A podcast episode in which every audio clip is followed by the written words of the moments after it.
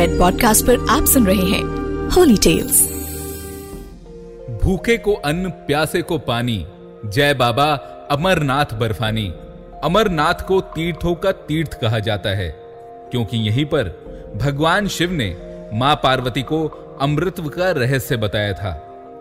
आषाढ़ पूर्णिमा से शुरू होकर रक्षाबंधन तक पूरे सावन महीने में होने वाली पवित्र हिमलिंग दर्शन के लिए लाखों लोग अमरनाथ यात्रा पर जाते हैं, क्योंकि इस गुफा में प्राकृतिक रूप से बर्फ़ से शिवलिंग का निर्माण होता है। इस शिवलिंग का आकार चंद्रमा के घटने बढ़ने के साथ साथ बढ़ता और घटता है। सावन की पूर्णिमा को यह अपने पूरे आकार में आ जाता है और अमावस्या तक धीरे धीरे छोटा होता रहता है। अमरनाथ की गुफा वो स्थान है जहाँ भगवान शिव ने माँ पार्वती को अमर होने के गुप्त रहस्य बताए थे। उस दौरान वहाँ उन दिव्य ज्योतियों के अलावा तीसरा कोई भी प्राणी नहीं था। ना महादेव का नंदी, ना उनका नाग, ना सिर पर गंगा, ना गणपति और ना ही कार्तिके।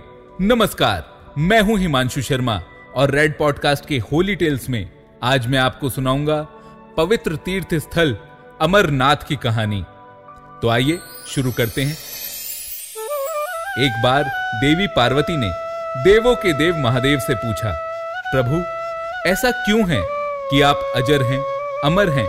लेकिन मुझे हर जन्म के बाद नए स्वरूप में आकर फिर से बरसों तक तप करके आपको प्राप्त करना होता है।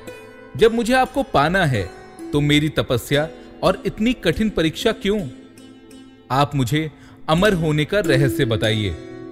देवी पार्वती की यह बात सुनकर महादेव ने पहले तो उनके सवालों को टालना चाहा, लेकिन उनके हट के कारण उन्हें देवी को कुछ गूढ़ रहस्य बताने ही पड़े। अमरनाथ की गुफा वही स्थान है जहाँ भगवान शिव ने पार्वती देवी को अमर होने के गुप्त रहस्य बतलाए थे। इस गुप्त स्थान की तलाश में भगवान भोलेनाथ देवी पार्वती के साथ निकल पड़े। रास्ते में उन्होंने अपने वाहन नंदी को सबसे पहले छोड़ दिया। जिस जगह पर उन्होंने नंदी को छोड़ा, उसे ही पहलगाम कहा जाने लगा। अमरनाथ की यात्रा इसी पहलगाम से शुरू होती है। यहाँ से थोड़ा आगे चलने पर शिवजी ने अपनी जटाओं से चंद्रमा को अलग कर दिया। जिस जगह उन्होंने ऐसा किया, वो चंदनवाड़ी कहलाती है। इसके बाद गंगा जी को पंचतरणी में और कंठाभूषण सर्पों को शेषनाग पर छोड़ दिया।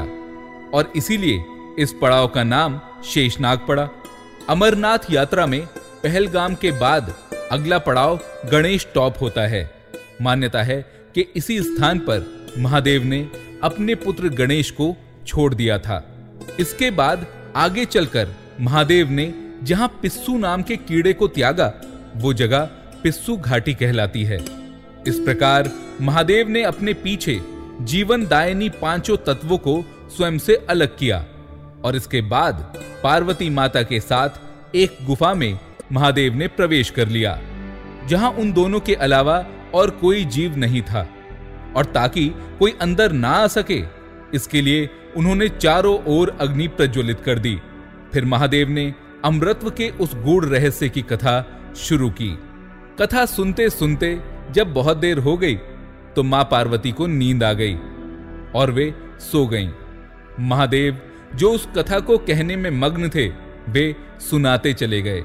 महादेव को लगा कि उनके साथ उस गुफा में कोई नहीं है। लेकिन वहाँ उस समय दो सफ़ेद कबूतर ये कथा सुन रहे थे और बीच में गूं गूं की आवाज़ निकाल रहे थे। महादेव को लगा कि माता पार्वती उनकी कथा सुन रही हैं और इसीलिए बीच बीच में हुंकार भर रही हैं। चूँकि वैसे भी भोले अपने में मग्न थे तो सुनाने के अलावा उनका ध्यान कबूतरों पर गया ही नहीं। दोनों कबूतर लगातार उनकी कथा सुनते रहे। कथा समाप्त होने पर महादेव का ध्यान माँ पार्वती पर गया। तब उन्हें पता चला कि वो तो पूरी कथा में सो रही थी। तो ये कथा आखिर सुन कौन रहा था?